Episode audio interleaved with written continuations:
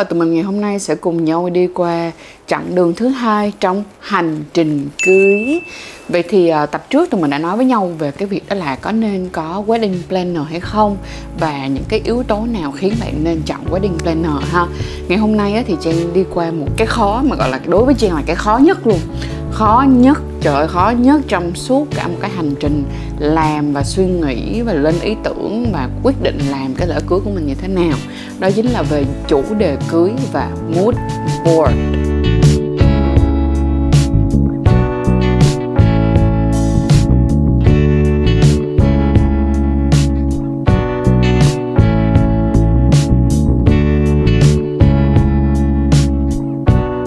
Thì mọi người cũng biết á nếu như mọi người quyết định á là mọi người kết hôn với nhau và mọi người làm lễ này là chỉ để cho ba mẹ thôi thì thôi ờ, làm càng rẻ càng tốt rồi cứ đưa một ai đó người ta làm cho dễ. Nhưng nếu như mà bạn thật sự mong muốn cái hành trình cưới của mình nó để lại một cái dấu ấn rất là mình và rất là rõ đối với lại cái tình cảm của cả hai người và cái sự kết hợp của hai con người lại như thế nào thì các bạn sẽ phải buộc lòng ngồi xuống và suy nghĩ rất là kỹ ha. Hôm nay á, để nói về chủ đề cưới á, thì à, nhiều bạn sẽ khá là phân vân coi những cái người họ làm đám cưới của họ trời ơi, đẹp. Hay là ví dụ như nó có cái storytelling rất là hay, cái kiểu, thì lúc này mình, kiểu, mình rất là bối rối, đúng không? Hoặc là bạn coi, cái bạn thấy bạn đang bạn đang muốn làm gì, cái bạn coi bạn, một cái video, hoặc là bạn coi một cái một cái bộ hình cưới, cái xong bạn được bạn được gợi ý, bạn được inspire lên, cái xong rồi bạn lại muốn đổi. Làm thế là nó cứ đổi xoạch xoạch xoạch xoạch cuối cùng mình cũng không biết là mình sẽ làm cái gì. Hoặc là có thể là mọi người cứ nghĩ rằng là cái này nó đẹp, xong này nó cũng đẹp. Rồi các bạn cứ cố gắng mang hết tất cả rất là nhiều thứ đẹp vào trong đám cưới của mình, nhưng mà nó không liên quan gì tới nhau hết.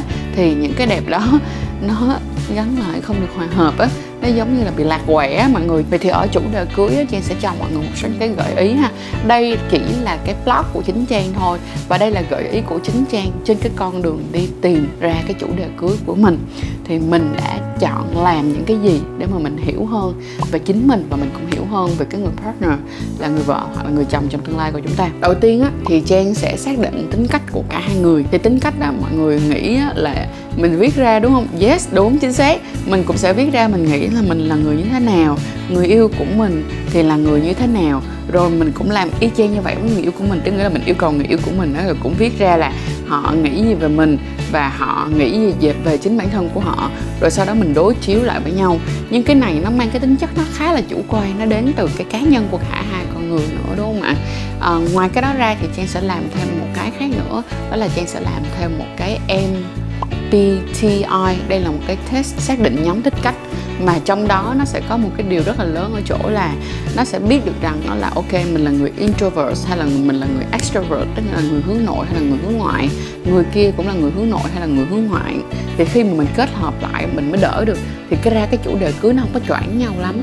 Ví dụ nha Trang á, và Jeff á, là cùng ngồi xuống để làm cái trắc nghiệm MBTI đó và đưa ra được rằng là cả hai đứa mình đều là hai con người kiểu extrovert là người hướng ngoại. Bên cạnh đó là rất là dễ thương là mình cũng xem coi các cái sự liên kết giữa hai nhóm tính cách này với nhau sẽ như thế nào?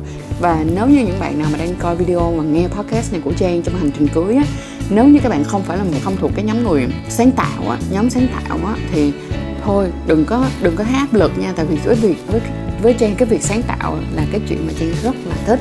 Nên đó là lý do tại sao mà trang mới làm và trang mới really, gọi là, đặt rất là nhiều công sức vào trong này.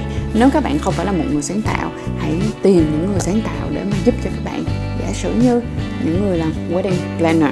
Còn ví dụ như á, các bạn không muốn có wedding planner mà các bạn cũng không sáng tạo lắm. Bây giờ các bạn phải làm sao đây?